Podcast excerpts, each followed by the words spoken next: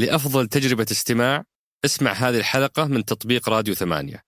وتقدر تسمعها بدون موسيقى لو تحب. إذا إذا عالجنا المملكة واستطعنا ان إحنا نصل إلى 2035 ب 94% التحول عن المرادم بنقلل الانبعاثات بما يعادل 13 مليون طن سنويا. تصور 13 مليون طن. وبننتج الوقود بما يعادل 10 إلى 12 مليون برميل سنوياً. مكافئ سنويا كذلك. فشوف يعني كيف التأثير البيئي الإيجابي التأثير كذلك على إنتاج الوقود والصناعة.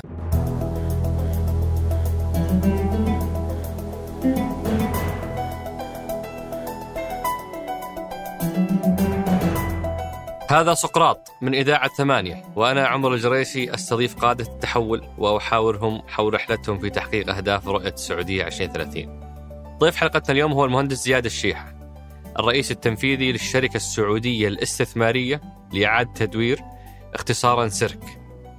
في بداية الحلقة طولت شوي في الحديث معه عن الفرق ما بين قيادة شركات مختلفة بما أنه هو كان في أرامكو فترة طويلة من عمره بعدين شركة السعودية للكهرباء واليوم الشركة السعودية لإعادة التدوير فحسيت فرصة أني أسمع منه الفرق ما بين العمل في هالشركات المختلفة من زاويته هو ومن زاوية شخص يبحث عن العمل آه، أو عنده هالفرص المتنوعة. بعدين دخلنا في موضوعنا الرئيسي اللي هو حكاية هذه الشركة. ليش أنشأت هذه الشركة؟ إيش ارتباطها برؤية السعودية 2030 إيش نموذج عملها؟ وبعدين دخلنا في حكاية التحول. إيش القطاعات اللي تعمل فيها هذه الشركة؟ من وين حيحققوا دخلهم؟ آه ليش ما نقدر من اليوم نحط حاويات الفرز أمام البيوت حتى الناس تبدأ تفرز نفاياتها؟ والمحلات التجارية تفرز نفاياتها، ليش ليش لازم ننتظر خمس سنوات حتى تحدث هذه الخطوة؟ آه وكيف دول زي السويد وألمانيا يستوردون نفايات وإحنا مهملين هذا الموضوع ال- ال- إلى هذه الدرجة؟ هل الأمر بهذه البساطة ولا في توضيح مختلف قد يوضح الأمر؟ آه هذا اللي حكينا عنه في المحور الثاني وفي آخر محور حكينا عن آه أهم حكايا المواطنين اللي لهم علاقة بهذا القطاع مثل آه المهندسين وفرصهم في هذه الشركة مثل آه المجموعات البيئية والجمعيات اللي مهتمة بدعم البيئة كيف ممكن يعني يحصلون على دعم أو رعاية من آه الشركة السعودية لإعادة التدوير؟ موضوع مكة والمشاعر المقدسة هل هي فرصة للمستثمر ولا لا؟ وبقية الحكاية. أترككم مع الحوار. حياك الله أبو ريم شرفتنا ونورتنا. حياك الله سعيد أخوي عمر بهذا اللقاء. الله يحفظك. حياك. الله يحييك. أبو ريم قاعد أستعرض أنا ما شاء الله المسيرة ولاحظت إنه في فترة حدود 20 سنة أو أو أو أكثر في أرامكو اللي هي شركة عريقة عملاقة بقصة مع يعني نفخر فيها كثيرا. وبعد كذا تجربة أقصر في شركة عريقة لكن قد لا تكون بنفس نجاحات أرامكو يمكن انها مليئة بالتحديات أكثر بالذات الفترة اللي اللي أنت أدرت الشركة فيها شركة السعوديه للكهرباء آه والآن تقود شركة آه وليدة تأسست 2017 وفي قطاع مختلف أيضا اللي هي شركة آه سيرك أو الشركة السعودية الاستثمارية لإعادة التدوير. قبل ما نبدأ عن عن هذه الشركة ودي أعرف إيش الفرق في آه العمل في هالشركات الثلاثة المختلفة. آه، شكرا على هذا السؤال حقيقة هذا هو يعني سؤال آه، يمكن آه، موضوع الكارير آه، طبعا أرامكو شركة زي ما ذكرت شركة كبيرة عالمية لها وجود في كل أنحاء العالم يعني في عدة دول ولها تأثير طبعا على مستوى العالم كإنتاج من البترول والغاز والآن البتروكيماويات. أرامكو يعني شركة منظمة و المنهجية العمل فيها منظم ويعني أتى بعد يمكن عشرات السنين من تطوير المستمر سواء على مستوى العمل أو على مستوى كذلك الشخصي والتطوير المهارات لأن أرامكو الحقيقة تضع دائما نصب عينها وتطوير الكفاءات وتحضيرهم لاستلام وتقلد مناصب سواء داخليا في المملكة أو عالميا وتكون يعني فترة تدوير يعني آه، ممنهجة ومنتظمة حقيقة. فشركة منظمة وتعمل يعني على أسس عالمية ومنهجية كبيرة ودقيقة. آه، بالنسبة للتحدي في شركة الكهرباء حقيقة كان التحديات مو تحدي واحد. التحديات صحيح. آه، كانت حقيقة هو آه، إيصال الخدمة ل يعني لجميع مناطق المملكة وبالوقت المطلوب لإيصال هذه الخدمة. وكان حقيقة التحدي الأكبر هو وجود التعرفة اللي, اللي تضمن آه، أن وجود التدفقات النقدية اللي تستطيع من خلالها الشركة الاستثمار في التوليد والنقل وكذلك التوصيل. يعني آه، كنا نوصل وصلنا يمكن إلى 500 ألف آه، توصيل سنوي. حاولنا نحن جاهدين ب يعني قيادة الزملاء وكذلك يعني ب مساندة الدولة ما في شك عبر القروض الحسنة اللي قدمتها للشركة والتعاون الكبير بين وزارة الطاقة والشركة والمنظم. أثمرت الحقيقة عن آه، استطاعتنا ب آه، آه، إن نبني كباسيتي كبيرة. كان الاستثمار على أرض الواقع للشركة السعودية للكهرباء سنويا سنويا ضخ سيولة بما يقدر من 30 إلى 40 مليار آه، ليست فقط خطط وإنما وضع خطوط آه، نقل على أرض الواقع. وصلنا من 5000 إلى 10000 كيلو متر سنويا. آه، كذلك التحديات في اختيار المواقع والتحديات في إنشائها في وقت قياسي لأن كانت النمو في المملكة كبير جدا يصل إلى من أعلى الدول يصل إلى 10% والحمد لله خلال يعني الفترة اللي كنت فيها استطعنا إحنا تقريبا مضاعفة أطوال الشبكات الكهربائية ومضاعفة الإنتاج. بنينا على كل ما قدم بالسابق من إدارات سابقة الحقيقة اللي يعني اكن لها كل الاحترام والتقدير و يعني بنينا على كل القوة اللي موجودة ولكن فعلا كانت تحديات كبيرة، أكبر تحدي زي ما قلت هو العامل المالي اللي الحمد لله الآن وضعت له يعني معالجة آه، كبيرة ودقيقة ولله الحمد آه، بفضل توجهات الدولة. آه، بالنسبة لشركة سيرك هي حقيقة تعتبر startup آه، شركة ناشئة وجديدة في قطاع كذلك ناشئ وجديد.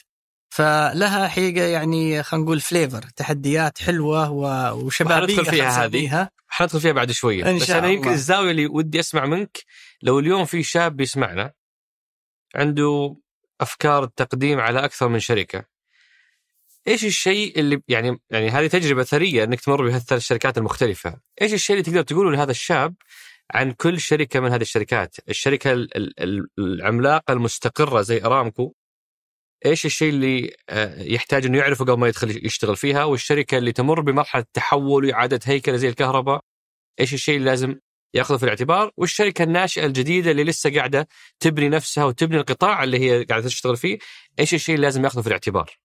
هو ما في شك إنه يعني الآن الناس كلهم تغيروا وكذلك حتى تشوف الشباب يعني تغيروا عن لما يمكن آه، قبل قبل فترة. كل شخص له متطلبات مختلفة تماما. ارامكو العمل فيها يعني more يسمونه discipline يعني آه، الوقت مهم الالتزام الالتزام الموثوقية مهمة جدا آه، تأدية العمل مهم. وعندنا طبعا أو عند إرامكو فيه ما زال قلبك مع إرامكو واضح. ال ال ال يعني الالتزام الوظيفي والأمور هذه كلها. لكن بعض الناس يمكن ما ما تناسبه هذه الأمور. بعض الناس more يعني entrepreneur رائد أعمال. آه، يعني مستعد يمكن يعمل ساعات طويلة بس بأوقات مختلفة ويحب مثلا ال flexibility يعني المرونة بالعمل وأوقات العمل وإلى آخره. ولكن فلكل عمل طبيعته. شركة أرامكو السعودية يمكن الكهرباء يناسبها أكثر العمل الموثوقية لأن في نهاية المطاف أنت أرامكو عندك موثوقية للمملكة بإنتاج الطاقة وللعالم. شركة الكهرباء كذلك يعني أرامكو تعتمد على شركة الكهرباء آه، منظومة آه، يعني منظومات كثيرة في المملكة. يعني أهم المنظومات في المملكة تعتمد على شركة الكهرباء. اللي ما تقوم عليها يمكن أهم الأولويات تقوم على شركة الكهرباء. فالموثوقية جدا جدا مهمة. الالتزام بالوقت ويعني الأهداف بوقت محدد وإلى آخره مهم. الشركات الناشئة لا. تخضع ل يعني more entrepreneurship more ديناميكية أكثر مرونة وأكثر يعني خلينا نقول مرونة بالوقت، مرونة بالأفكار، مرونة بتقبل كذلك الأفكار وتطبيقها ومرونة أكثر بعامل أو هامش الخطأ. إنك يعني تسمح بهامش أكبر بالخطأ خاصة في ال startup companies لأنك جالس تتدرب جالس تتمرن جالس آه، تبني شيء جديد يكون تعطي هامش الخطأ أو في الشركات الناشئة تسمح بخطأ أكبر لأنه الخطورة ما هي كبيرة ما تنعكس على مجتمع ما تنعكس على منظومة توليد الكهرباء أو منظومة توليد الطاقة أو منظومة يعني توليد أو يعني إنتاج الوقود وتزويد بالوقود. فهذه الاختلافات يمكن بينهم وبعد 35 سنة من العمل في شركات تتسم بالموثوقية والالتزام والانضباط هل كان سهل عليك كعقلية وك mindset إنك أنت تحول لعقلية الشركة الناشئة وتتقبل أخطاء زملائك وتعيش معاهم هذا الشكل الجديد من الشركة اللي أنت تعمل فيها؟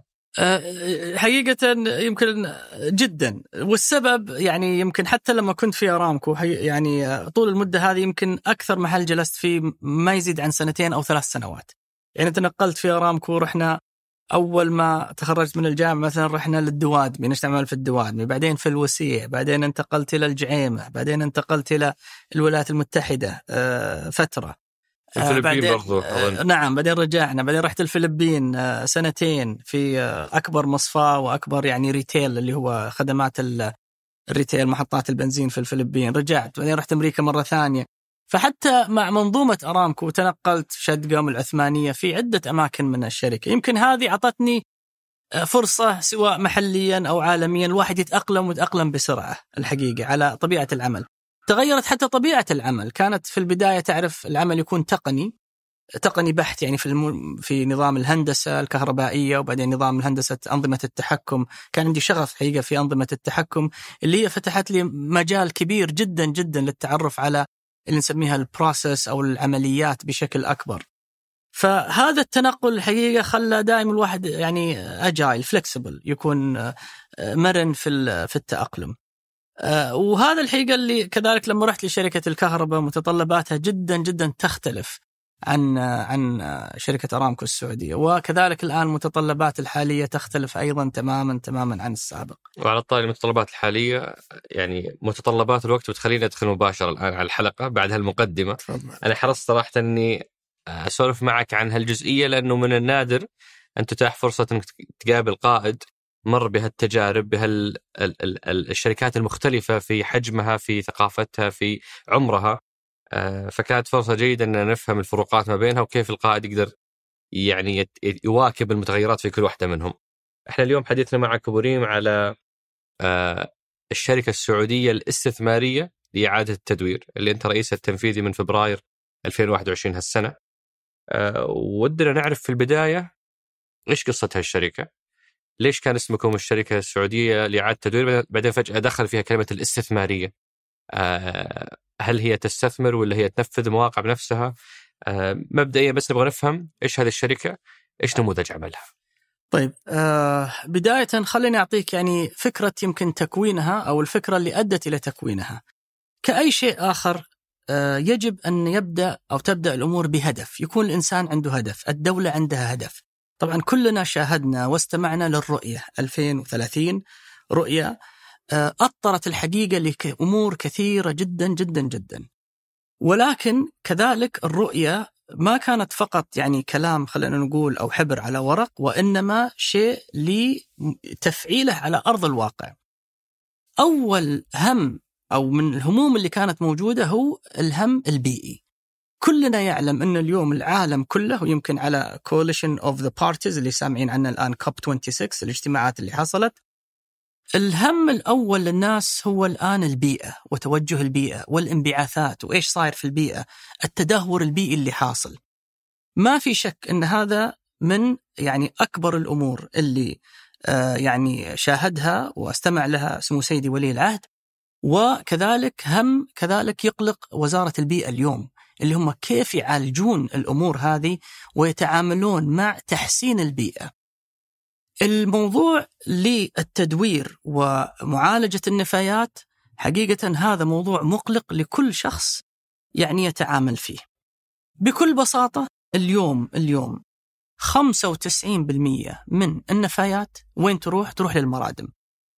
وأنا يا أخوي عمر حقيقة ما أخفي عليك يعني يمكن شوي بتكلم بشغف ويعني هم لأني زرت المرادم شخصيا. المرادم لا يمكن أن شخص يزورها ويقبل الوضع اللي صاير عندنا سواء في مردم الرياض مكة المدينة الدمام أي مردم بالمملكة. لأنه إذا عندك مردم معناها عندك انبعاثات معناها عندك تلوث المياه الجوفية فكل هذه الهموم تبدأ بهدف أنه هذا الأمر لا يقبل لا على جودة الحياة ولا يتواكب مع تصورات 2030 رؤية 2030 وهذا لما أقول لك أنها ما هي حبر على ورق وإنما فعلا تترجم لواقع على الأرض نشهده للتطوير. فالهم الأول هو التحول عن المرادم.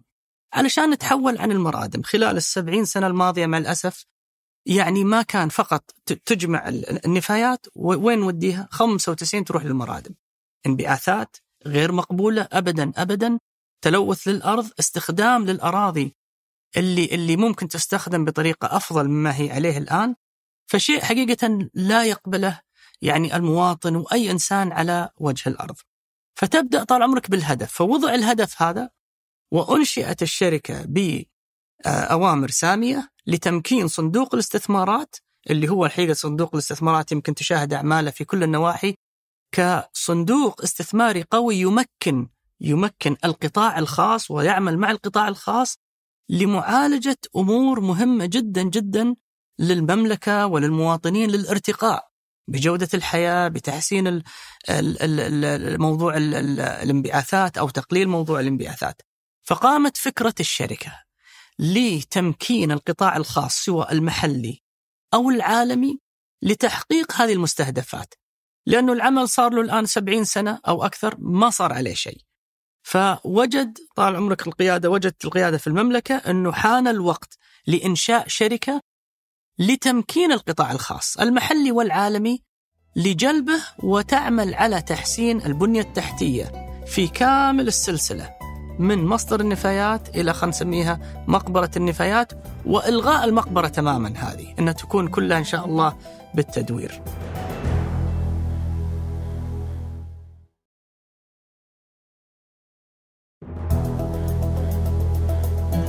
لا أتذكر تأكيد على كلامك كان عندنا حلقة قبل كم يوم مع الدكتور عبد الله السباعي آه، على موضوع المركز الوطني لإدارة النفايات وتحدث عن هذه وبعدين كان في المقدمة قال أنا أول ما قريت وثيقة الرؤية كانت بالنسبة لي كأنها نغم لأنه لأول مرة على صعيد وثيقة بلد يشار إلى أنا بجيب لك المقطع بالضبط لأني أنا أرسلته للريهام زميلتي ريهام قبل كم يوم كان يقول لي أول مرة أسمع على مستوى رسمي إنه فيه اهتمام بعملية آه، إعادة التدوير والتعامل مع النفايات.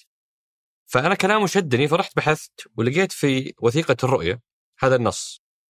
آه، يعد حفاظنا على بيئتنا ومقدراتنا الطبيعية من من واجبنا دينيا واخلاقيا وانسانيا. ومن مسؤولياتنا تجاه الأجيال القادمة. ومن المقومات الأساسية لجودة حياتنا، لذلك سنعمل على الحد من التلوث برفع كفاءة إدارة المخلفات والحد من التلوث بمختلف أنواعه. آه، فنص زي هذا أن يذكر في وثيقة رؤية البلد ل 15 سنة قادمة فهذا يعني تصعيد غير عادي في الاهتمام بهذا الملف ومنها أنشئ المركز وكذلك أسست آه هذه الشركة قبل هذه الشركة يعني عشان برضو نفهم المشهد أكثر أنت تقول 95% تردم في في مقابر النفايات. طيب ال 5% إعادة تدوير. آه، عبارة عن إيش؟ وإيش اللي موجود في السوق قبل ما أنتم تجون؟ اللي موجود الآن آه، في نبش. نبش يعني كثير منه قد يكون حتى غير نظامي ابدا نبش. ابدا. نبش النفايات. أه. وش نبش النفايات؟ أنا مثلا آخذ الورق. الورق اليوم يباع الطن خلينا نقول من 300 إلى 400 يعتمد على سعره العالمي. ففي نبش. تشوف حتى العمال ينبشون نفايات ويباع مع الأسف في السوق السوداء اليوم.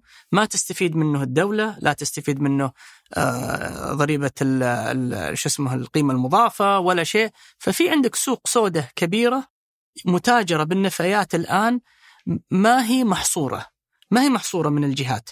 وهذا جزء ليش كونت الشركة عشان تدخل في المنظومة هذه وتعمل مع القطاع الخاص لتنظيم المنظومة وتكون مؤطرة وبشفافية كاملة أمام الجميع. فالخمسة بالمية اللي موجودة الآن فقط هو نبش للنفايات اللي ممكن يعاد استخدامها أو استرجاعها أو تدويرها بشكل خلينا نقول مربح قبل ما تدفن أو قبل ما تقبر في في المدافن وليش ما في مستثمر خلال السنوات الماضية دخل في القطاع؟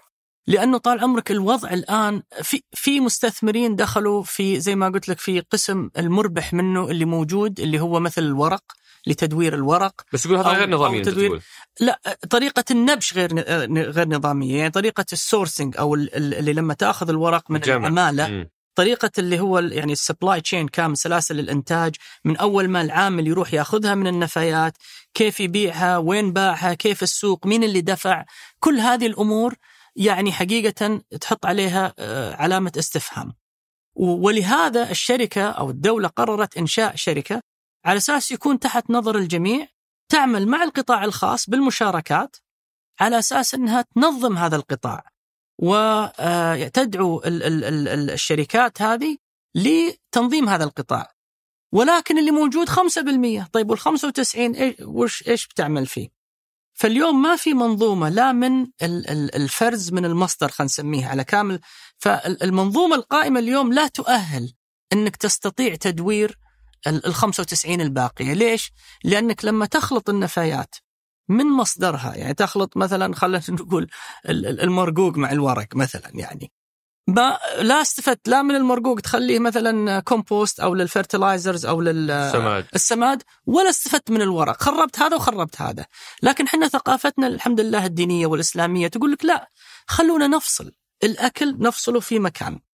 والورق الأشياء الجافة تفصلها في مكان والأشياء خلينا نقول ال- الرطبة ال- ال- ال- الوسخة تفصلها إذا قمت بالفصل هذا استطعت تدوير ما لا يقل عن خمسة أو 94% من هذه النفايات أو هذه المنظومة كاملة لكن لابد تبدأ من التدوير، من وين يبدأ التدوير؟ من مصدر النفايات اللي هو المنزل، المطعم، الفندق، ال- ال- ال- المحلات التجارية الاستهلاكية وإلى آخره. فتبدأ على كافة السلسلة هذه علشان تستطيع ما ما هو بس تعالج الخمسة بالمية اللي هي موجودة اليوم لا تعالج المئة بالمئة إن شاء الله بعضها تولد منها الطاقة بعضها تولد منها الوقود بعضها تولد منها تاخذ ال- البلاستيك والورق وال- والقزاز وتاخذ كل هذه وتعيد تدويرها وضخها بالاقتصاد الدائري عشان ال- ال- دور الشركة لما تأسست إيش كانت نوع النفايات اللي هي تستهدف إعادة تدويرها؟ في طال عمرك 15 نوع من النفايات. الآن موجود تقريبا. آه نوعين من النفايات ليس من اختصاص الشركة. النوع الأول اللي هو الراديو أكتيف أو ال- النفايات ال- المشعة والنوع الثاني اللي هو ال- النفايات ال- طبيه ال- ال- الحربية. حربية. فهذول النوعين ما ندخل فيها. ولكن 13 الأخرى؟ ال 13 الأخرى اللي هي نسميها النفايات البلدية الصلبة اللي هو كل ما يخرج من البيت. من ورق وبلاستيك وقزاز كل ما يخرج من البيت والمطاعم والمحلات التجارية. الشيء الثاني اللي هو حق الطبية اللي ذكرتها الله يسلمك اللي هو النفايات الطبية. الشيء الثالث اللي هي نفايات الهدم والبناء. الشيء اللي بعده الزيوت زيوت الطبخ. الشيء اللي بعده زيوت السيارات الآن وين تروح؟ الشيء الثالث اللي هو ال- ال WEEE waste of electrical and electronic equipments اللي هو الجوال الشاشات ال- الكمبيوترات هذه كلها وين تروح؟ الشيء الرابع فيه الحمأة عزك الله اللي هي تخرج مع المياه الصرف الصحي. آه كذلك لمعالجتها. الشيء الرابع اللي هو موضوع ال أو, أو السابع اللي هو موضوع ال ال النباتات اللي لما تقصها وين تقدر آه توديها. التعدين مخلفات التعدين اللي يسمونه الريد مد أو الطين الأحمر. هذا كذلك آه، وين وين يروح. السيارات البطاريات.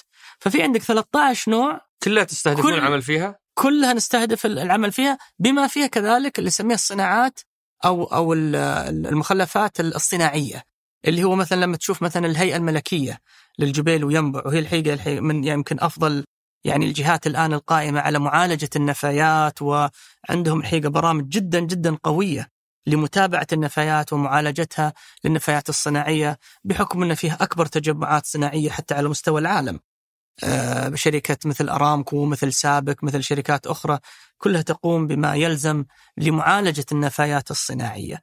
فاستحوذت الشركة ال- آه، سيرك على شركة آه، من أكبر الشركات في الشرق الأوسط أو- اللي هي جيمس نعم. إيه. لمعالجة النفايات الصناعية هذه.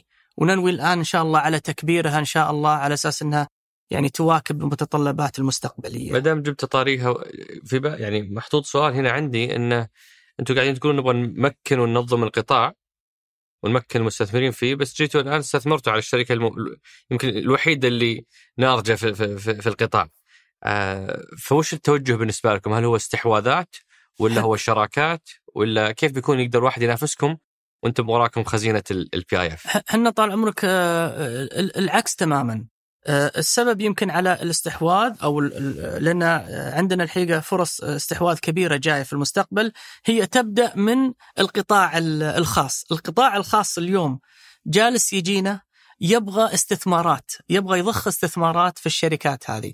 بعض المرات يستطيع، بعض المرات لا يستطيع. النموذج العمل اللي نبي نعمل عليه إن شاء الله هو استحواذ على بعض الشركات ولكن ليس كاملا، يعني ما نأخذ شركات بكاملها ما هو استحواذ كامل تأخذ لا ناخذ جزء من الشركة اي ناخذها لثلاثة أسباب السبب الأول إحنا يعني نعالج موضوع القطاع ونخليه يعني بشف يعمل بشفافية أكبر أمام الجهات الرقابية كلها.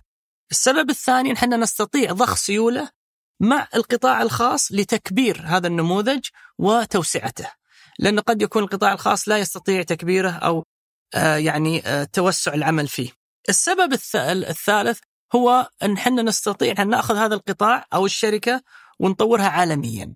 يعني هذا هو الحقيقة التفكير اللي بالنسبة لنا الثلاثة أمور اللي نستطيع العمل مع القطاع الخاص. اليوم هو ليس العكس، هو القطاع الخاص يتكلم مع الشركة آه ل يعني ترغيب الشركة بالاستثمار في بعض أو الاستحواذ لتقديم هذه الثلاثة أمور وتكون يعني إن شاء الله آه جاذبة وتكون جيدة للقطاع الخاص وكذلك للشركة وكذلك للتنظيم موضوع التنظيم اللي ذكرته مع سعاده الدكتور عبد الله السباعي والوزارة الآن تنظم الموضوع هذا لأنه صدر النظام والآن صدر في يعني مركز لتنظيم النفايات ومركز لمراقبتها فالحمد لله يعني التطور الحقيقة ماشي على يعني بشكل متسارع ولله الحمد. بإذن الله، أنا الآن بدخل لمحورنا الثاني اللي هو حكاية التحول. اليوم أنتم قاعدين تقودون التحول في هذا القطاع. خلينا أبدأ بأني أعرف كيف نموذج عملكم؟ لو أخذنا مثال الموقع اللي هو أول مواقعكم أعتقد في الرياض صحيح. منشأة لإعادة تدوير مخلفات البناء. لو, نتحدث عن هذه المنشأة تحديدا نتحدث عن كيف تربحون أنتم من من من هذه المنشأة. هذا مثال طال عمرك الآن. لو لو إن العمل خلينا نقول يعني مربح بشكل كبير ومغري كان ما احتاج تجي الشركة السعودية الاستثمارية ولكن لأنه يبغى له تنظيم ويبغى له يعني أمور كثيرة وقد لا يكون هامش الربح فيه يعني كبير جدا قد يكون فيه يعني العائد على الربح قليل. النموذج هو كالتالي إن إحنا عندنا بالفعل استثمرنا في محطة شمال الرياض. وهذه أول مشاريعكم. هذه من من أول من أول المشاريع. هي أول. صحيح. إي نعم إي نعم. من ناحية ال construction demolition اللي هو الهدم والبناء. فاستثمرنا في محطة في شمال الرياض الآن جبنا كل المعدات.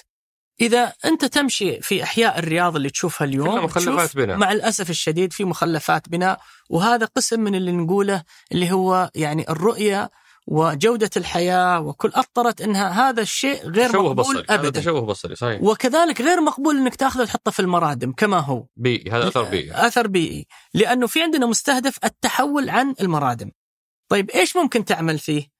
هذا تاخذه طال عمرك وتحطه في منشأة مثل اللي بنيناها في شمال الرياض. نعمل الآن مع آه، آه، أمانة الرياض الحقيقة إنه نخلي المقاولين اللي موجودين ويعملون ويأخذون كل هالمخلفات يجون يودونها للمنشأة اللي بشمال الرياض. ناخذ كل هالمخلفات هذه ونقسمها إلى عدة أقسام. فناخذها وندورها عندنا. تطلع منها اللي يسمونه ال aggregate أو الحصى الصغير هذا. بعض الحصى الصغير هذا يصلح إنك تحطه في ال ال ال ال ال ال concrete أو الأعمدة يعني الخرسانية وإنك تضخها تبني منها تنشئ منها البيوت. وبعضها ما يصلح لأنه يكون غير قوي. نفصله ونسوي منه الأرضيات والمشايات ونسوي منه خلينا نقول ال- ال- ال bricks اللي هي ما ما يكون عليها يعني أحمال آه، يعني من البناء. فناخذها ونطلع منها نفصل كل هذا والأفضل وال- والشيء يعني الكويس اللي هو نعيد تدويرها وممكن تاخذها الآن مثلا الرياض الخضراء عندنا الحقيقة يعني توجه جدا إيجابي معاهم آه، مبادرة الرياض الخضراء إن تاخذ هالمواد هذه اللي خلفتها مواد الهدم والبناء وتضخها وتاخذها وتخلي يعني منظر الرياض أحلى بكثير بدال ما تشوفها مخلفات تشوفها أحجار ممكن تكون بألوان مختلفة وممكن تكون بأحجام مختلفة. طيب مين يدفع لكم فلوس؟ هذا طال عمرك إعادة التكرير، إعادة التدوير هذا اللي جالسين نقوله. نبيع منتجه. و- ولكن- مربح؟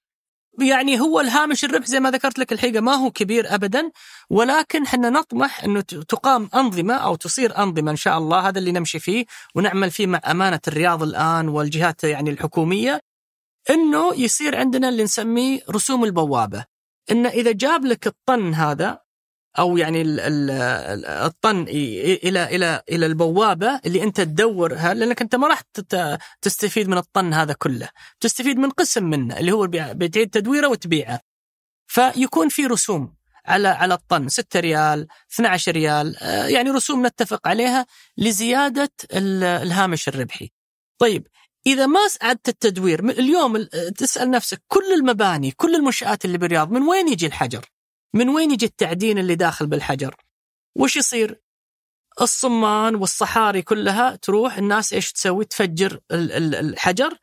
هذا معناها هدر للبيئة وهذا يعني اللي الرؤية تقول تبغى تسوي العكس تماما. بس اليوم هذا هو يجي الحجر من وين؟ من موارد طبيعية. رحت أنت تفجر الجبال وتفجر تسوي تعدين وتجيب الحجر. جبته نقلته 600 كيلو معناها أهدرت إيش؟ وقود. لنقل هذا الحجر إلى المدينة. انبعاثات هالسيارة اللي والانبعاثات وإلى اخره وتركت التشوهات البصرية اللي في المدينة. صح ولا لا؟ وبالتالي أنت تقول لا أنا بعكس بغير الدائرة هذه كلها. أباخذ التشوهات البصرية اللي موجودة في المدينة وأعكسها وأدورها وأدخلها في مواد البناء. تكون المدينة في الفعل في الفعل بالفعل خضراء. يعني لل- تساهم في تخضير المدينة إن شاء الله وتقليل الانبعاثات. وأنا قاعد أقرأ هنا إنه آه، مخلفات البناء والهدم أنتم تستهدفون تحويل 60% منها. صحيح صحيح. آه، 12% إعادة تدوير 35% إعادة استخدام و13% معالجة. صحيح. ممكن تشرح لي كل واحدة منهم إيش تقصد فيها؟ وين بتروح ال 40% اللي ما ال ما تعيد 40 تدويرها؟ أحسنت. الحين لما تشوف مخلفات ال ال ال الهدم والبناء تشوف فيها كفرات سيارة. تشوف فيها خشب تشوف فيها أه، يعني أه، كنب أثاث قطعة أثاث قطعة ثلاجة و إلى آخره. فكل واحدة لها مجال تمشي فيها. إذا أعدتها ودورتها وتشوف فيها طبعا مواد للبناء نفسها اللي تعيد تدويرها. مواد البناء تأخذها تعيد تدويرها تحافظ على البيئة وبيئة التعدين وإلى آخره ترجع تضخها في مواد البناء. الخشب وما الأخشاب هذه كلها تجمع المفروض أنها تعاد اللي الخشب الزين ممكن أنك تعيد بيعه والخشب اللي مكسر وإلى آخره تكبسه بطريقة تحوله إلى وقود وقود بديل نسميه. آه ال- الباقي آخر شيء اللي يبقى يبقى عندك تراب. تراب يعني آه تقدر تستخدمه في كل شيء. تقدر تستخدمه بالدفن. تقدر تستخدمه في آه آه يعني آه اللي يسمونها ال- ال- ال- ال- البنية التحتية. بدال ما تجيب يعني تراب تاخذه من الصحراء وتشوه تقدر تستخدم هذا الأتربة في آه في الأماكن هذه تقدر تخلطه مع عدة أمور تقدر تخلطه مرة ثانية مع الإسمنت تقدر تخلطه تسوي منه عدة يعني أشياء فكل هذا هامش يعطيك هامش تدوير جميل ويساهم في إنك ما تخرب البيئة من جهة ثانية. وهذه فكل- تعتبر هذه هذه أي نسبة فيهم؟ أ- النسب اللي أنت ذكرت 60%. نعم نعم ف وزي ما قلت لك يبقى آخر شيء اللي أي، ما تقدر 40% تدوره. اللي هو رمل تقريبا. ما في داعي إنك تدوره تأخذه تقدر تدفن فيه بعض الأمور. يعني تدفن فيه يعني تساوي بعض الأراضي فيه. فتصل إلى نسب يعني مرتفعة جدا. طبعا كلها تعتمد كذلك على نوعية نوعية ال- ال- الشيء اللي أنت استقبلته. واليوم وكلها تعتمد معلش إيه. على الفرز من المصدر. يعني مثلا لو حتى هذه الفرز من المصدر إن حطوا لك الأخشاب للحال حطوا لك مثلا ال- الثلاجة أو ال- الأشياء ال WEEE خلينا نسميها ال waste أو electrical electronic الحال وإلى آخره ما حتعاني هذه المشكلة بس يعني لو فكرنا فيها ما في أي حافز للمقاول إنه يفرز لك إياها طالما أسهل له يجي يضفها كلها ثم يكبها في المنشأة عندك. هذا وش- اللي بيغير سلوك ال- المقاول؟ هذا هذا طال عمرك هو الكلام هذا صحيح وعلشان كذا الآن وجد التنظيم اللي هو يدعو إن شاء الله أو سوف يدعو إلى الفرز من المصدر على كل سلاسل إنتاج النفايات. الدعوة ما تكفي. علمنا وش الصدق. وش اللي بيصير؟ اي وبالتالي طال عمرك إنه آه تركب آه شو اسمه مراقبة على كل الحاويات. لا اللي هو مراقبة الآن تعرف مع ال IT تقدر تراقب كل شيء الحاويات.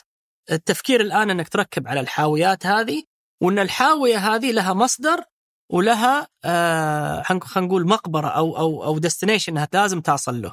فإذا وصلت هناك يعتمد على نوعية الحاوية الشخص اللي ما يفرز بالطريقة حيدفع أكثر حيدفع أكثر مم. فهذه ولكن لازم تبني هالبنية التحتية هذه وهذا سبب وجود شركة مثل شركة سيرك تستطيع المساهمة في بناء خلينا نقول integrated solution حلول متكاملة لمراقبة كل ما يتعلق بالمواد اللي أنك يعني تسميها نفايات من المصدر إلى المقبرة اللي إحنا جالسين نحاول إن شاء الله إحنا يعني نقول لا وجود المقبرة لانك بتدور كل المواد بطريقة آه، جيدة.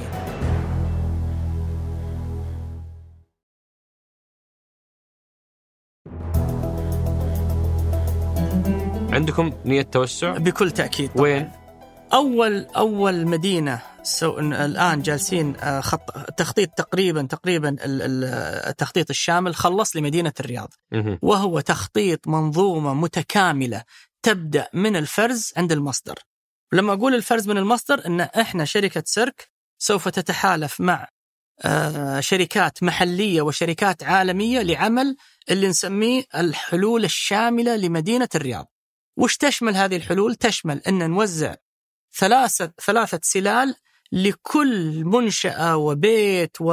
ومجموعة في الرياض إن شاء الله آه وبعدين كذلك تغيير تغيير ال- الشاحنات لأن الشاحنات اليوم فيها ضاغط واحد وبالتالي ما تقدر تأخذ الثلاث سلال تحطها بنفس الشاحنة فتغير نمط الشاحنات بحيث أنك تطورها وتستطيع تأخذ اللي يسمونها السجريجيتد أو أو المواد المفصولة فتبدأ من الثلاثة سلال الفرز واللي إن شاء الله يعني حيكون يعني آه، حملات توعوية ومهمة متى هذه للمواطنين حتبدأ؟ حنا الآن نخطط أن نكون في 2025 2026 نكون إن شاء الله من الآن إلى هذا الوقت اللي هو نضع كل الاستثمارات اللازمة على أرض الواقع. لأنك أنت اليوم حتى لو تفرز ما عندك بنية تحتية تأخذ هذا الفرز. كيف تطلع السماد؟ يمكن تاخذ 5% طيب ممكن. أجل اشرح لي ال timeline تكفى بريم من اليوم إلى 2025 قل لي مثلا حنبدأ كذا أول شيء بالسلال ثم حنبدأ بمنشاه العضوي عشان أفهم التسلسل زين. الزمني خليني طال عمرك أشرح لك اللي هي المنظومة اللي حنا جالسين الآن نخطط لبنائها. المنظومة تقول لازم يكون عندك فصل من المصدر ثلاثة سلال، حلو. عند المتجر، عند البيت، عند الشقق و إلى آخره. بعدين السيارات اللي تجي تاخذ هذه السلال تاخذها و آه، يصير عندك زي ما قلت لك آه، غرف بالسيارات يعني مختلفة أو أو تشامبرز أو ضواغط كذلك واحد لل, لل, آه، المواد القابلة للتدوير وواحد خلينا نقول للأطعمة والثالث خلينا نقول للمواد ال- المتسخة خلينا نسميها. بعدين تروح إلى أماكن المعالجة. وش أماكن المعالجة؟ أول مكان للمعالجة نسموه معالجة اللي هو فصل المواد. فأنت أخذتها الآن تقريبا مفصولة ولكن مخلوطة مع بعض. عندك ورق بلاستيك حديد آه، هذه علب ال- المشروبات الغازية و إلى آخره والبلاستيك وكل شيء. فهذا ال- ال- ال- المجمع الآن استلم كل المواد هذه. يبدأ يفصلها. يطلع لك الحديد الحال يطلع لك الألمنيوم يطلع لك الزجاج يطلع لك الورق يطلع لك البلاستيك. يبدأ يفصلها بتقنيات مختلفة. التقنيات هي ال- النفخ بالهواء يطلع لك يمكن يطلع لك الورق. مغناطيس. آه، مغناطيس يطلع لك الحديد بس المغناطيس ما يمسك لك الألمنيوم. في عندك يسمونه ايدي كرنت بالتيار الكهربائي تبدأ تمسك المعادن الثانية. في عندك مثلا بالموية يسمونها floating يعني يطفو شيء ما يطفو مثل البلاستيك وإلى آخره. وفي عندك كذلك ال infrared مثلا إنك آه، ألوان مختلفة آه، تسلط عليها اشعاعات معينة تقول لك هذه مثلا حديد هذه كذا وتبدأ تفصلها. فأنت الآن أول facilities قدرت إنك تفصل المواد كاملة. من السلة الثانية اللي أخذتها اللي هو الكومبوست اللي هو الأكل المأكولات أو المواد العضوية. أخذتها وش تسوي منها؟ تحطها في غرف آه، يعني كأنه خلينا نسميها بطن الإنسان. تحط عليها بعض الغازات الساخنة وإلى كأنها قاعدة تسوي لها digestion يعني آه، هضم, هضم. وتاخذها بالغرف هذا تطلع منها الأسمدة. آخر شيء تطلع منها محسنات للأسمدة عضوية. فتاخذها تروح للأسمدة. فالآن اتفقنا أن في ال facilities الأولى أو اللي هي تطلع منها الورق والبلاستيك والحديد وإلى آخره هذه تطلع منها الكومبوست اللي هو ال fertile الأسمدة. بعدين طال عمرك في facilities ثانية اللي اللي ما استفدت منها كثير تطلع منها شيء يسمونه RDF refuse derived fuel وقود بديل. وقود بديل. هذا الوقود البديل تصور اليوم لو حنا نستخدم نطلع الوقود البديل يعادل 10 إلى 12 مليون برميل مكافئ من الطاقة. يوميا. آه سنويا. سنويا. سنويا. مم. سنويا. تصور كمية ضخمة. يعني عليك الحساب كم يعني كم دخل السعودية يوم واحد آه تقريبا مم. تقريبا بالفعل يعني أو أو خلينا نقول يعني يوم ونص أو شيء يعتمد على الإنتاج مم. فبالفعل إن كمية ضخمة كبيرة يعني آه ف ف 12 إلى 12 آه، مليون برميل يوميا من الوقود هذا الوقود وين ممكن توديه؟ ممكن توديه تحرقه في مصانع الأسمنت. اليوم مصانع الأسمنت وش تحرق؟ تحرق البرميل ال liquid وبعضها غاز بس معظمها تحرق البرميل السائل البرميل السائل الدولة اليوم يكلفها تقريبا 70 دولار أو على السعر العالمي وتبيعه لمصانع الإسمنت بأربع دولارات.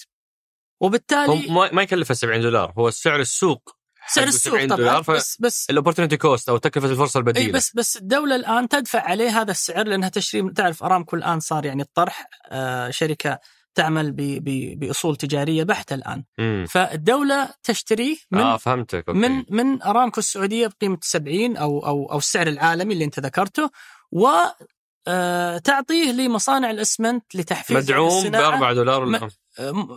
لا مدعوم ب 60 دولار. إي صحيح. تعطيه تعطيه ب 4 دولارات زائد هامش التوصيل دولار أو أو بهذا القبيل. إحنا نستطيع إنتاج وقود اللي ممكن يحرق في مصانع الأسمنت بدال 70 دولار نستطيع إنتاجه تقريبا بقيمة 15 دولار. هذا الوقود يعادل زي ما ذكرت لك 10 إلى 12 مليون برميل على السنة اللي تستطيع مصانع الإسمنت تاخذه وتحرقه في المصانع آه، مثل بقية أنحاء العالم لأن العالم كله يحرق هذا النوع من الوقود. بس بكمل على سلاسل الإنتاج هذا واحدة من الأشياء. فذكرنا المواد بلاستيك والورق وإلى آخره ذكرنا الفرتلايزرز اللي هي الأسمدة وذكرت الوقود البديل. كذلك عندك اللي يبقى آخر شيء لا تستطيع أنك تسوي منه وقود بديل. يعني البقايا البقايا تحرقها تولد منها إيش؟ الطاقة. فتأخذ التجمع هذا هذه السلاسل المتكاملة من الفرز عند المصدر إلى النقل إلى توزيعها على التدوير أو مراحل التدوير وتوليد الطاقة منها هذا اللي نسميه البنية التحتية. هذا ما نقوم الآن بالفعل بتأهيل شركات الآن محلية وعالمية وفي يعني مباحثات الحقيقة في آه، إن شاء الله يعني في آه، آه، مراحل متقدمة بتكوين السلسلة هذه. هذا ما نود نحن نقوم عليه من الآن إلى عام 2025 26 لبناء كل سلاسل الإنتاج. إذا بنيت هذا سلاسل الإنتاج بعدين تقول للناس الآن تقدر تفصل وتقدر كذا. من الآن إلى إن شاء الله هذا تبدأ التوعية.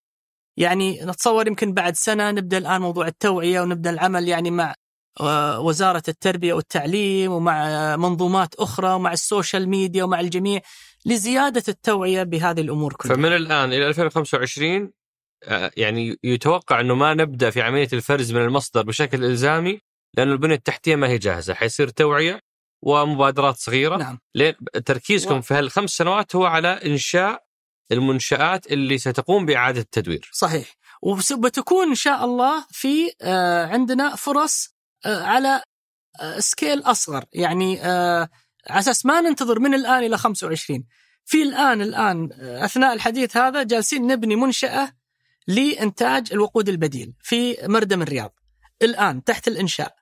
فمن الآن إلى 25 بنقوم في بتفعيل مراكز تستطيع الآن الفرز ولكن ما هو الفرز؟ خلينا نقول على ال scale اللي إحنا نتوقعه. الرياض إنتاجها من النفايات تقريبا 11 ألف آه، طن يوميا اللي تتكلم عنه ولكن كلها طبعا آه، مخلوطة مع بعض الآن.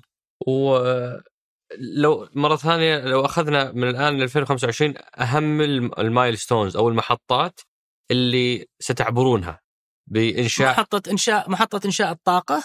لازم؟ هذه في المردم في الرياض. آه، طبعا ما هو شرط تكون في في المردم ويمكن تكون يمكن أكثر من محطة لأن الرياض لما الرياض تعرف كبيرة جدا. صحيح. وبالتالي على أساس إنك تسوي برضو ال traffic control اللي هو إدارة الحركه إدارة الحركة تأخذها مثلا ثلث الرياض خلينا نقول الش... الغربي الجنوبي محل. م. الشرقي الجنوبي الشمالي محل والشمال مثلا تأخذ ففي ثلاث منشآت إيه. لإنتاج ال... ف... الوقود. ال... ال... الوقود و... في الرياض. ثلاث منشآت حتكون لإنتاج كامل السلاسل اللي ذكرتها. عرفت كيف؟ يعني تقسم الموزع هذه. أي نعم أي نعم. ثلاثة في الرياض أيضا. يعني سلاسل الإنتاج اللي أنا ذكرتها هذه أي؟ لأن الرياض كبيرة ولأن حجم النفايات فيها كبيرة فتبي تكون ثلاث خلينا نسميها ثلاث تجمعات ثلاث تجمعات. في الرياض. كل واحدة تشمل سلاسل كاملة من كل اللي ذكرته من الفرز وإنتاج الطاقة إنتاج الوقود البديل وإنتاج كل متى متى تواريخ انتهاء أو سنوات انتهاء؟ هذا ثلاث تجمعات الانتهاء نطمح إنه يكون في عام 2025 آه كلها بتخلص مرة واحدة 2025 أي نعم, أي نعم ما في شيء قبل إن شاء الله إن شاء الله لأنه تعرف لما تبني يعني المنشآت هذا خاصة فيما يخص إنشاء الطاقة الطاقة الكهربائية. آه، يعني هي يمكن أكثر شيء تطول تأخذها ثلاث إلى أربع سنوات من من البدء إلى الانتهاء. المنشآت الثانية يعني بتخلص على بشكل مرحلي بأسرع. آه، ولكن زي ما ذكرت لك يجب أنها تتكامل المنظومة من الفرز عند المصدر إلى السيارات إلى كذلك في العقود الحالية اللي الان مع المقاولين. فتعطي كذلك وقت يبغى لك وقت على أساس تعطي وقت لأنك ترتقي بتحسين الشاحنات اللي موجودة اليوم. بس مثلا يعني الشاحنات وتعديلها هل بيكتمل التعديل 2025 ولا يبدأ التعديل 2025 لا يكتمل. لازم المنظومة تكتمل طال عمرك. طيب متى أول شاحن أو أو أو أول دفعة حتعدل؟ هي, هي طال عمرك يجب إنك هذا اللي يقول لك يعني إذا أنت عدلت الشاحنات اليوم وال وال وال والمنشآت غير موجودة معناه إنك ما سويت شيء معناه إنك استثمرت استثمار غير مجدي. أي. فأنت تكمل هذا ويصير عندك فقط يسمونه transition period اللي هي فترة انتقالية. تقدر من ستة إلى تسعة شهور تنتقل من مرحلة إلى مرحلة. وليش هذه الستة إلى تسعة شهور؟ أساس تنتقل تبدأ تسويها تطبقها على أحياء. حي حي حي وتبدأ إن شاء الله الرحلة من 25 أونورد تبدأ أن عندك ال ال ال كل المنشآت موجودة الحي هذا وزعت عليه بدأت تأخذ وبعدين الحي الثاني الثالث كذا. فهذا هو إن شاء الله بس أنا عشان يعني واسف لو قاعد أعيد السؤال مرة ثانية بشكل آخر لكن أبى أحاول أنا يعني أصور للمشاهد أول المحطات اللي حتشوف حيشوفها بعينه. من الآن إلى 2025 إيش أول شيء بنشوفه من طيب. تغيير في هالسلسلة؟ زي ما ذكرتك الآن إحنا نتكلم عن الآن. آه طبعا آه، السلسلة آه، أنت ذكرت أحد المحطات اللي هي الهدم والبناء موجودة. مضبوط. عندنا محطة الآن نبنيها صغيرة شوي اللي هي لإنتاج الوقود. المحطات الكبيرة الضخمة هذه اللي إن شاء الله يبي يتم العمل عليها زي ما ذكرت لك التخطيط الآن يجري آه، كذلك المباحثات مع الأجهزة المعنية بالدولة إنه آه، المواقع وكذلك تحديد التكاليف بالضبط وكل هذه الأمور ولكن التخطيط الشامل تم. الهدف نحن نحققه في 2025 اللي هو تكون المحطات موجودة. علشان تبني محطة لإنتاج الطاقة تأخذ منك ثلاث إلى أربع سنين، فترجع من الآن تبدأ تحديد الموقع من الآن تبدأ التخطيط التفصيلي من الآن تبدأ آه، يعني تسوية الأراضي و إلى آخره. حلو. المحطات الثانية كذلك تأخذ لها من من سنتين إلى ثلاث سنوات كذلك. تبدأ كذلك بتخطيط الأراضي وتبدأ ب آه، يعني أخذ الأراضي هذه وتحديدها وتطوير وتبدأ آه، تصميم المعدات. هذا كله يخص الرياض. هذا على الرياض كبداية طيب غير الرياض وش في في, في خططكم نفس الشيء إحنا الآن جالسين نسوي تخطيط على مدن بقية مدن المملكة إن شاء الله إنها يعني آه، نمشي فيها آه، خلصنا تخطيط يمكن عدة مدن الآن وحنا الآن إن شاء الله وش ثاني آه، مدينة حتتواجدون فيها بعد الرياض؟ والله يعني يمكن ما ما حددنا ولكن يمكن تكون أكثر من مدينة بنفس الوقت. يعني وش المعيار اللي يخليكم تبدون هنا أو أو هو هنا؟ هو التأثير البيئي، يعني أنت تروح المدن الكبيرة تبدأ المدن الكبيرة أول ليش طال عمرك؟ لأنه المدن الكبيرة هي اللي تبعث أكبر نفايات توديها للمردم. وش معنى أنك وديتها للمردم؟ معناها أنك زدت كمية الانبعاثات بشكل كبير. فتروح للمدن الكبيرة مثل الرياض عندك مثل جدة ومكة كذلك مدن كبيرة يعني يمكن مباشرة بعد الرياض جدة ومكة هي يمكن أكثر مدن المملكة اللي هي فيها موضوع المرادم مقلق كذلك والانبعاثات فيه الحقيقة يعني كذلك مقلقة. فعندك الرياض، جدة، آه، مكة، آه، الدمام والمنطقة الشرقية ككل وكذلك عندك يمكن القصيم المدينة المنورة كذلك.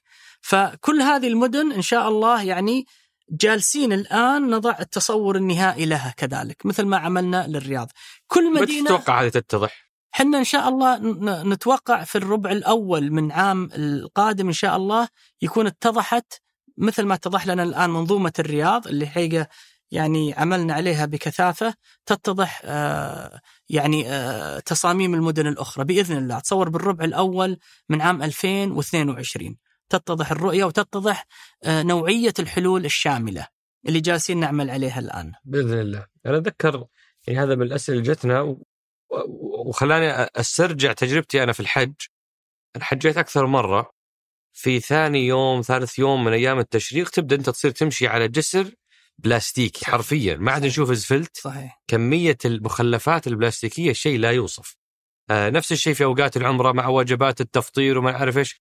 في كمية نفايات مهولة. فالناس تظن إنكم كنتوا حتبدون في مكة لأنه في كمية هائلة وفيه نوعا ما يعني تجمع أو أو أو نطاق جغرافي صغير فيظنون أنه يسهل التعامل مع هذا النوع من النفايات من حيث الفرز ومن حيث إعادة تدوير. وش رأيك في اللي يصير في مكة وهل عندكم خطط لها؟ أه مكة طبعا موسمية وهل ذكرته هذا موسمي خلال بس كم يوم فقط. أه فما هو مجدي. أه بالعكس أه آه. يمكن مجدي ويمكن هذا هي فرصة ل ل ل ل يعني آه، بعض يعني حتى صغار رجال الأعمال هم يدخلون فيه. مجدي ومجدي جدا لأنه خلال فترة بسيطة تقدر تجمع البلاستيك هذا وتبيعه ك ك ك كمنظومة. آه يبغى لك يعني يمكن آه فقط منظومة آه تجميعية خلينا نقول عمالة وسيارات حتى ما في عندك ضواغط ما تحتاج ضواغط ولا شيء بس سيارات بس تجمعها بشكل لأنها موجودة في مساحة قليلة.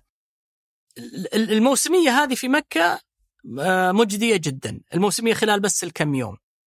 آه هذا اللي السبب اللي أنت تفاعلت معاه لأنك قاعد تشوفه. صح. آه، إحنا طال عمرك نروح نشوف المرادم، يعني أنا طلعت على المرادم ويعني شيء يعني لا يوصف الحقيقة ولا ولن ولن يعني يقبلها سمو سيدي ولي العهد ولن تقبلها القيادة في المملكة والرؤية لن تقبل نمط الحياة في المرادم اللي موجودة حاليا. هذا هو الحقيقة الهم اللي يعني بس لو أخذنا مكة كمثال إيش الشيء اللي بعد 2025 لو كنتوا متواجدين تتعاملون معه؟ زي ما ذكرت لك اللي هي الحلول المتكاملة. ولو أنت حيكون في تجمع مثلا هناك. أحسنت. تجمع في مكة؟ بالضبط بالضبط. إي نعم.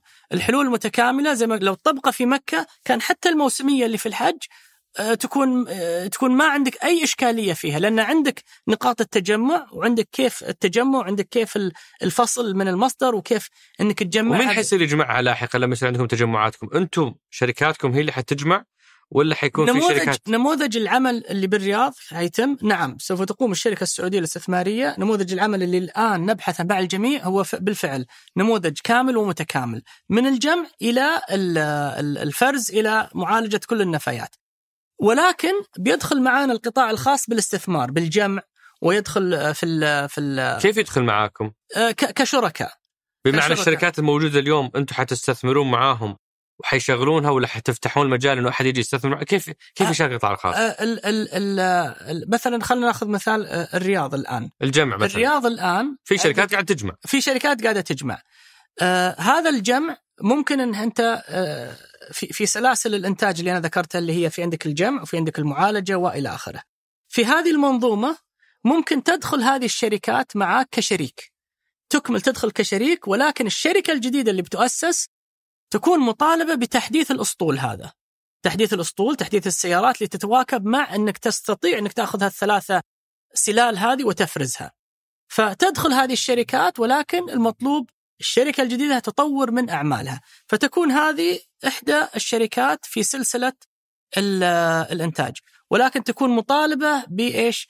إن ما يصير عندها يعني أي أعمال لا قدر الله غير نظامية أو شيء. لك تأخذ كل المنظومة وتوديها إلى منظومة الفرز وإلى آخره علشان تكون تحت نظر الجميع. وأساس يكون ما في يعني تعاملات لا قدر الله خلينا نقول سوق سوداء بالنبش والى آخره، لا. تكون منظومة موجودة أمام الجميع وعلى مسمع ومرأى من الجهات الرقابية كذلك. هذا اللي خلاكم تحولون من الشركة السعودية لإعادة التدوير إلى الشركة السعودية الاستثمارية لإعادة التدوير، لأنكم أنتم تصيرون شركة قابضة تستثمرون في الفرص ولا وش وش هي تغيير الإسم؟ هي, هي طال عمرك شركة حقيقة ممكنة، إذا رأت مثل موضوع الرياض كبداية وانطلاقة لمشروع كبير لأن الرياض يعتبر من أكبر المشاريع على مستوى العالم بهذا النوع من النفايات يعني حتى ال scale اللي موجود في الرياض يعتبر يعني scale أو, أو منظومة حقيقة عالمية. وهذا ليش لازم نقسمها إلى ثلاثة أقسام؟ لأنها بالفعل بالفعل كبيرة جدا. لا يمكن أن منظومة واحدة تعالجها. فمنظومة الشركة هذه طال عمرك إذا الهدف منها أنه تستطيع تمكين شركات يجون في كل هالثلاثة خلينا نقول كلاسترز أو الثلاثة تجمعات هذه كل واحدة تستطيع تجذب مجموعة من المستثمرين المحليين مجموعة من المستثمرين العالميين على كل واحدة من سلاسل الإنتاج. أهم شيء تضمن إيش؟ اللي هو التناغم من الجمع إلين تكمل السلاسل حتى تتأكد أنه الفرز بالفعل تم التدوير تم وتوليد الطاقة وأنك تأخذها وتستفيد منها بدل ما توديها للمرادب. إحنا اليوم نعيد تدوير 5% فقط ونبغى هال 5% تصير 94% في 2035 إن شاء الله هل عندك تقسيم هذا المستهدف في الخمس سنوات الجاية؟ الرياض إن شاء الله آه آه عام آه إذا إذا إن شاء الله سوينا المنشآت اللي ذكرت لك إياها في عام 2025 أو أو 26 تقريبا نبي نصل إلى 70% للرياض بالذات. المملكة مثل ما ذكرت لك الآن الآن جالسين نطور عندنا الهدف 2035 فجالسين ناخذ هذا ونسقطه على السنوات. فلسه ما سويتوا له تقسيم على السنوات. سوينا له تقسيم مبدئي اللي هو في عام قبل 2030 أو قبل 2027 تقريبا تقريبا بتصير على مستوى مناطق المملكة الكبيرة هذه أو حتى على مستوى المملكة 60% 60% قبل 2030 2028 هذا التصور المبدئي اللي عندنا. ف وهذا ليش سؤالك؟ ليش بدينا بالمدن الكبيرة؟ لأن هي اللي فيها الانبعاثات الكبيرة وهي اللي فيها يعني أنت تتكلم عن إذا إذا عالجنا المملكة واستطعنا ان إحنا نصل إلى 2035 ب 94% التحول عن المرادم بنقلل الانبعاثات بما يعادل 13 مليون طن سنويا. تصور 13 مليون طن. وبننتج الوقود بما يعادل 10 إلى 12 مليون آه، برميل. مكافئ سنويا كذلك. فشوف يعني كيف التأثير البيئي الإيجابي التأثير كذلك على إنتاج الوقود والصناعة. دائما كنا نشوف في الإعلام سابقا أنه آه، إحنا إحنا في العالم العربي لا نحسن التعامل مع هذه الثروة هذه كنز شوف السويد تستورد نفايات عشان تعيد تدويرها وهذا الكلام. الآن أنت تقول إنه هذا قطاع ما هو مغري جدا أو ما هو يعني مجدي من حيث الهوامش العالية. يعني وكيف التوافق بين هالموضوعين؟ طبعا طال عمرك يعني حتى اللي حاصل بالسويد واللي حاصل الآن ألمانيا والسويد وهذا شيء معلن وإلى آخره. صحيح هم يستوردون نفايات؟ بجاوبك على أي. هذا. الطن يكلفك تقريبا تقريبا 100 يورو للطن. تكلفة الدولة. عندهم أو الدول أو تكلفة يحطونها على على على المحلات التجارية يحطونها على آه، أصحاب الشقق يحطونها على أصحاب ففي تكلفة اليوم 100 يورو على الطن. آه، الدولة تحدد كيف آه، يعني مين اللي بتاخذ منه هذا شو اسمه التكاليف. تعرف هناك كذلك يدفعون تاكس ويدفعون كذا وإلى آخره. فكلفة الطن هو 100 يورو. اللي حصل بالسويد إنهم أنشأوا انشأت السويد محطات لما بدأت تعالج النفايات في بداياتها أنشأت محطات توليد طاقة كبيرة جدا. لما بدأوا وعملوا بالتدوير وجدوا أنه أفضل أنهم يدورون يتجهون للتدوير. بدال ما يحرقونها لتوليد الطاقة وجدوا أنهم وبدأت الناس تتفاعل. فصار فعلا في تدوير. فأصبحت النفايات ما تروح إلى وين؟ إلى إنتاج الطاقة. إنتاج الطاقة هو المكلف الأعلى. وبالتالي أصبحت محلات الطاقة فاضية تقريبا ما فيها نفايات. فيبغون لها وقود الآن. من وين يجيبون الوقود؟ لأنهم استثمروا فوجدوا أن أحد أحد الوسائل هذه اللي يجيبون وقود لمحطات الطاقة أنهم يستوردون خلينا نسميها نفايات لأنها تم الاستثمار. هذا ليش؟ بوجود الوزارة وجود منظم الآن ينظم هذه العملية أن ما نروح نبالغ بالاستثمارات المرحلية اللي الآن ونعالج 100% مرحلة واحدة. ما عاد نحتاج وبعدين تقعد تدور لما تيجي تدور أكثر وأكثر يصير هالاستثمار اللي أنت حطيته غير مجدي. هذا ليش المركز الدكتور عبد الله السباعي برئاسة كذلك يعني معالي وزير البيئة المهندس عبد الرحمن الفضلي الآن عندهم توجه اللي هو هامش أو أو مؤشر الاستدامة. مؤشر الاستدامة كم تعالج من النفايات كم تدور كم تضخ بالاقتصاد الوطني آه، كم تحرق منها عندهم مستهدفات.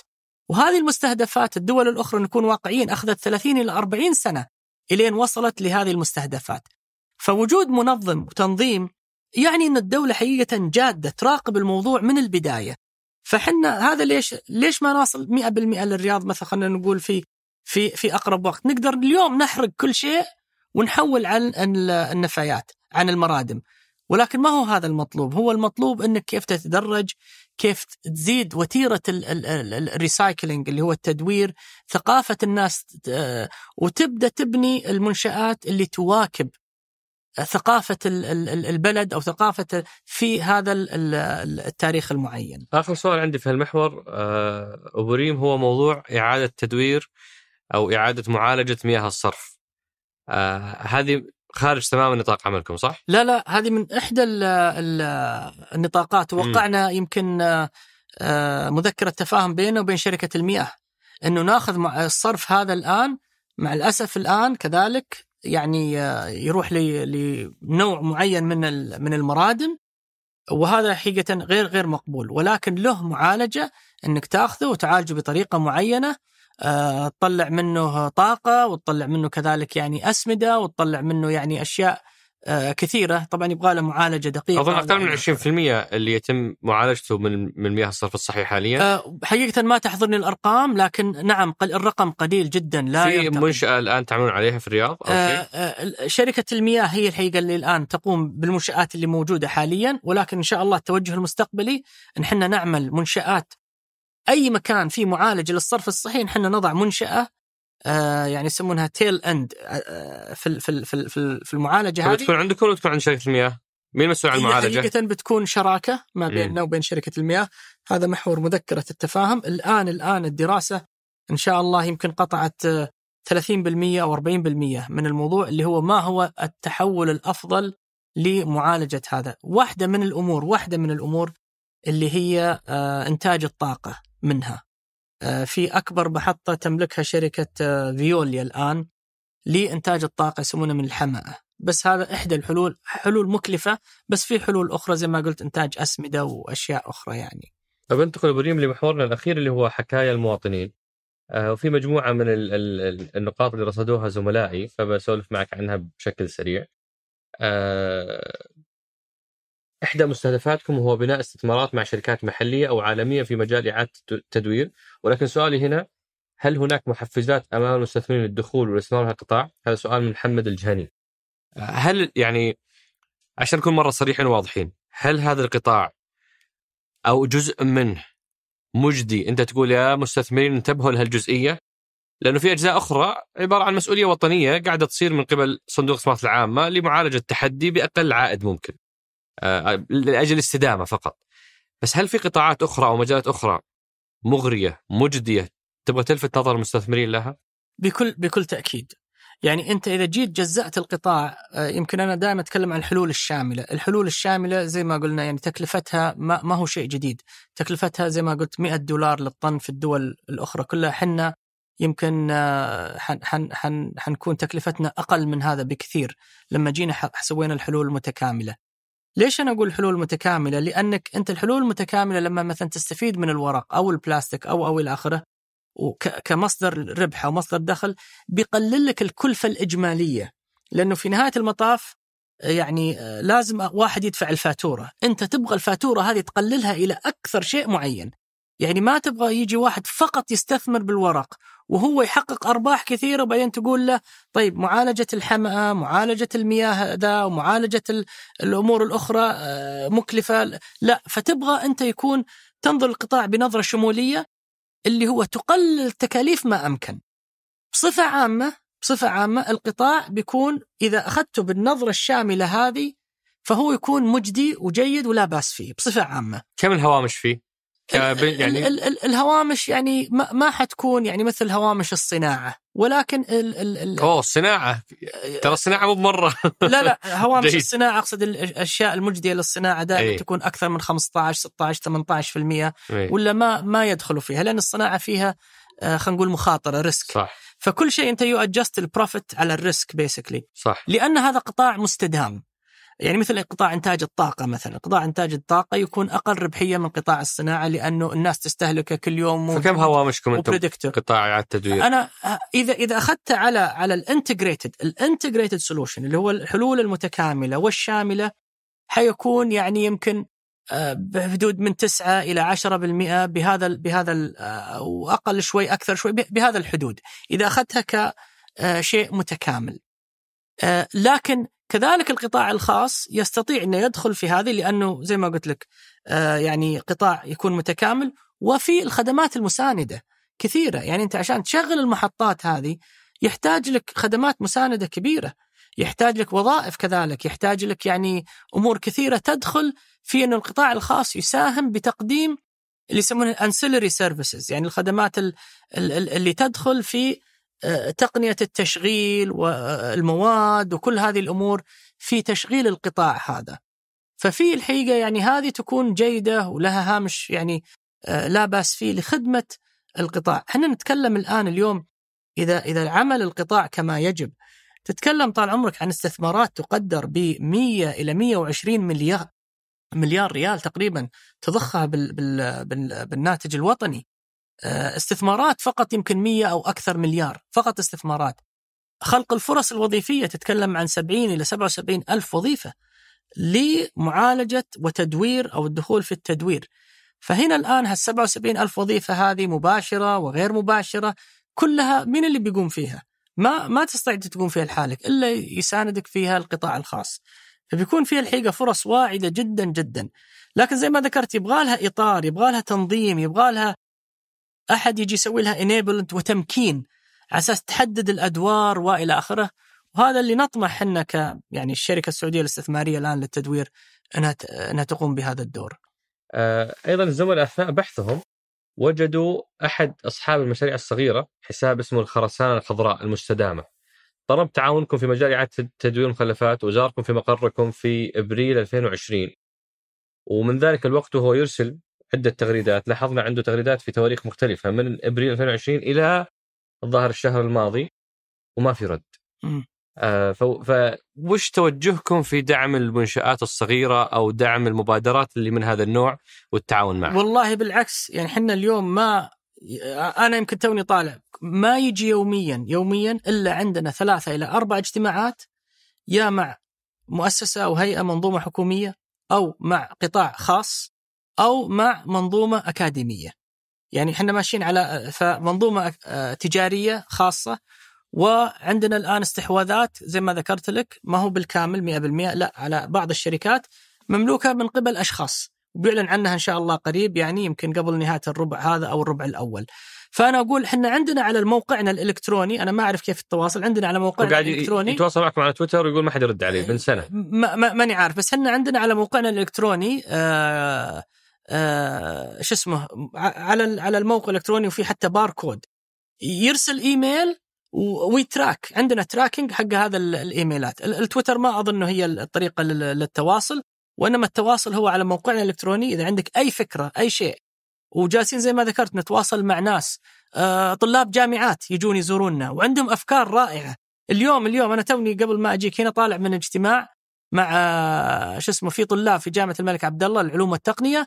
عندهم فكرة رائدة بانتاج الأسمدة من المواد العضوية. آه، تونا مخلصين معاهم وإن شاء الله يعني نطمح انه يكون في تعاون إحنا كيف ناخذ الفكرة هذه ونعمل منها بايلوت plant ونطبقها على أرض الواقع. طيب أجل ريهام يبغى نحط بيانات الإيميل في وصف الحلقة عشان اللي يبغى يا ليت في عندنا الباركود إذا تورونا إياه الباركود حق شو اسمه الشركة حتى يقدروا يعني يحطونه على شو اسمه في في شيء أبو ريم مرتبط بموضوع المبادرات المجتمعية، أنتم اليوم تقومون بدور ال national champion أو القائد الوطني لهذا الملف. آه، حراك البيئي من الشباب والبنات في السعودية قاعد يتصاعد بشكل مرة مثير. آه، وبدأنا نلقى جمعيات وأندية ومجموعات اهتمام مشترك يهتمون بالبيئة بس ما شفنا أي شيء على حد علمي وصححني لو غلطان ما شفنا أي رعاية من شركة سيرك لهذه الأندية تمكين دعمهم. آه لو صار في برنامج أو مسار خاص لهذه الأندية وهذه البرامج المجتمعية أنا أظن أنه دعمكم بيفرق معاهم كثير لأن الناس عندها وعي متحمسة وبالفعل بدأوا بس يحتاجون دعم. والله يعني خليني أتفق معاك تماما تماما. أنه الموضوع التوعوي والموضوع الحقيقة الرعاية لبعض هذه البرامج مهم جدا جدا. آه، طبعا الموضوع في بدايته. مهما عملنا مهما عملنا ما نستطيع إحنا نغطي يعني خلينا نقول الزخم المطلوب لأن الموضوع كبير حقيقة ويدخل في جميع يعني مجالات الحياة. من المدارس إلى التجمعات السكنية إلى المحلات التجارية إلى محلات كبيرة والموضوع كبير واعد حقيقة وقد نحوله كذلك إلى فرص فرص واعدة تثقيفية وتوعوية صحيح. وحتى مسابقات يعني آه الآن إحنا جالسين نتكلم مع حتى شو اسمها آه إن شاء الله البوليفارد بالرياض إن إحنا ندخل ونعمل بعض المسابقات لزيادة التوعية لأنه في حقيقة يعني زيارات كبيرة وهائلة على مثل هذه التجمعات. صحيح. اللي كذلك يجي فيها كل أطياف المجتمع يجون فيها من ال يعني الهاوس هولدز وال يعني اللي يخطر على بالك يجون. ففي الحقيقة هامش كبير كبير للعمل. طبعا قامت الشركة ببعض الحقيقة يعني البرامج الواعدة. آه، سوينا عدة حملات. حملات مش تنظيف حملات تدوير حقيقة. آه، بس زي ما قلت وموجوده على حتى التويتر ونعلن عنها وموجودة وحتى تفاعل مع بعض المدارس وإلى آخره.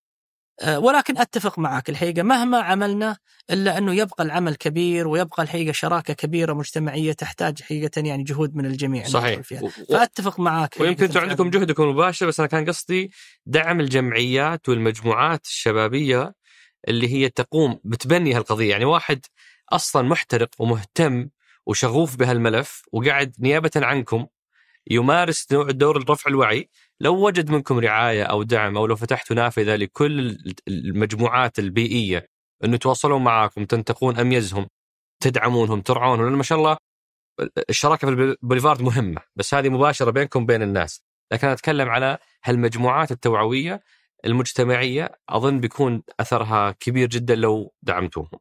والله أتفق معك وهذا ما في شك موضوع مهم والحقيقة إن شاء الله بنشوفه و... و... وزي ما ذكرت حنا ترى يعني آه، نرحب بالتواصل يعني من من الجهات هذه إن شاء الله وابدا بسرنا ويسعدنا والله التعاون ودعم مثل هذا التوجهات بإذن الله. عسى الله يقويكم، أنا بأختم أبو ريم بإني أسألك آه، آه، من أنتم عندكم أربع قطاعات حسب حسب التقسيم اللي أنا شفته قطاع البلديات إعادة تدوير الصناعة بعدين قطاع الهندسة. ما فهمت هذا القطاع وأيضا ودي أسمع منك وش الشيء اللي بيقدم أو وش الشيء اللي تقديمه لخريجين الهندسة أو أو إذا في أي برامج تدريبية لطلاب الهندسة أو لخريجين الهندسة بحيث إنهم يستطيعون يساعدونكم في تحقيق مهمتكم. نعم، طبعا القطاعات هي كلها تخدم يمكن ال 13 آه، نوع من النفايات أو تدوير النفايات اللي, اللي إحنا ذكرناه. الأولى الثلاثة واضحة بس آه. الهندسة. اي هذا اللي بقول. فاحنا نركز على ال 13 قطاع من آه، آه، تدوير النفايات. بالنسبة ما في يعني آه، كل واحد من هذولا يحتاج الحقيقة هو قطاع الهندسة وقطاع اللي يسمونه البحث والتطوير وقطاع الحقيقة المساندة اللي هو في الديجيتاليزيشن اللي تكلمنا عنه اللي هو كيف أنت تستطيع تراقب النفايات من المصدر إلى المقبرة خلينا نسميها. فهذا القطاع الهندسي لابد يكون عندك تخصصات دقيقة وجيدة في قطاع الهندسة وقطاع البحوث كذلك إنك تأخذ وتطور منظومة التدوير لأن الحقيقة خاصة في المملكة منظومة جديدة بتكون منظومة متكاملة وشاملة. قطاع الهندسة يقدم خدماته اليوم لأفضل السبل لكيف أنت تصمم المنشآت هذه فلا بد يصير عندك قطاع هندسي قوي كذلك مدعوم من قبل البحوث والتطوير ليدعم كل القطاعات وال ومتفرقة القطاعات ومتشعبة. يعني مثلا تقول الهدم والبناء وش علاقته بإنتاج الطاقة؟ فتشوف تلاحظ مجرد يعني تروح الهدم والبناء لا. يبغى لك مثلا مهندس ميكانيكي يبغى لك مهندس مثلا مدني يبغى لك يعني هذا النوع من الهندسة. لما تروح لإنتاج الطاقة يبغى لك مهندس كيميائي يبغى لك مهندس كهربائي. مجرد ما تروح هناك وكذلك مهندس ميكانيكي وإلى آخره. تجي بعدين تروح إلى شو اسمه هندسة اللي هو معالجة النفايات الطبية. تغير الوضع. يبغى لك الآن واحد عنده بيولوجي أساس يتأكد إنه لما تأخذ المخلفات الطبية بما فيها لا قدر الله من أمراض أو أو إلى آخره كيف تعالجها بطريقة إنك ما تسبب أمراض معدية أو أو إلى آخره. فلا بد يصير عندك وجود قطاع هندسي تقني قوي يخدم لك كل هذه المنظومة وبشكل يعني منظم ويوافق ويطابق كذلك المواصفات العالمية. هل في برامج لاستقبال أو استقطاب آه، طلاب الهندسة نعم. أو خريج الهندسة؟ نعم. في ال في ال في الوضع الحالي إحنا عندنا الحقيقة نوظف آه، ناس عندهم خبرة يعني خمس سنوات إلى عشر سنوات وكذلك في توظيف لكفاءات يعني ناشئة للتدريب. فالشركة الآن طبعا في طور الآن يعني زي ما ذكرنا في طور الآن يعني البدايات. بس إن شاء الله مع البرامج اللي إحنا ذكرناها مع وجود البرنامج القوي بالرياض مع البرامج القوية إن شاء الله مع بتزيد وتيرة التوظيف بإذن الله كم الموظفين اليوم عندكم؟ اليوم آه، الشركة فيها أقل يمكن من 100 120 موظف الشركة الأم خلينا نسميها ال holding company بينما إحدى الشركات اللي عندنا فيها 1400 1500 موظف. وش هذه الشركة؟ أيوه اللي هي جيمز bas- basically وعندنا كذلك بالنسبة لل CDW اللي هي الهدم والبناء فيها يمكن آه، ما لا يقل يمكن عن الآن 50 60 موظف يعملون فيها. وكم نسبة التوطين عندكم؟ عالية جدا. آه، أظن فوق ال 90 فوق ال 90% لا كلهم ما شاء الله شباب وشابات سعوديات أو خلينا نقول معظمهم الحقيقة الغالبية العظمى الحمد لله. يعني عندنا لا نسبة توطين الحمد لله قوية وبإذن الله وبنحافظ عليها إن شاء الله. بإذن الله تعالى. طبعا دائما حنستقطب أفضل كفاءات من كل أنحاء العالم ولكن طبعا دائما كذلك توفير فرص واعدة إن شاء الله لبناتنا وأبنائنا بكل سرور. هذا بإذن الله تعالى. أنا مستمتع وريم بالترتيب اللي صار. إننا قابلنا المركز الوطني لإدارة النفايات فشرح لنا المشكلة وشرح لنا الأهداف الوطنية في هذا الملف. وبعدين آه، نكسبك ضيف فتحكي لنا كيف بيكون آه، تحقيق هذه الأهداف. تفعيل الاستثمار و... وكنموذج رئيسي للشركة الرئيسية نعم. اللي ممكن تقوم ب آه، بهذه الأدوار في القطاع نفسه. آه، فالآن القصة يعني اجزائها قاعدة تكتمل أمام أعيننا. أنا كمواطن في الرياض وكمواطن أنتمي للسعودية كلها متشوق أشوفكم في 2025 إن شاء الله. تساعدون في تحقيق 70% إعادة تدوير صعودا من 5% اليوم. وعلى مستوى المملكة إن شاء الله تعالى بحلول 2027 28 أنت قلت لي حنوصل 60% إن شاء الله. على مستوى المملكة بالكامل. إن شاء الله.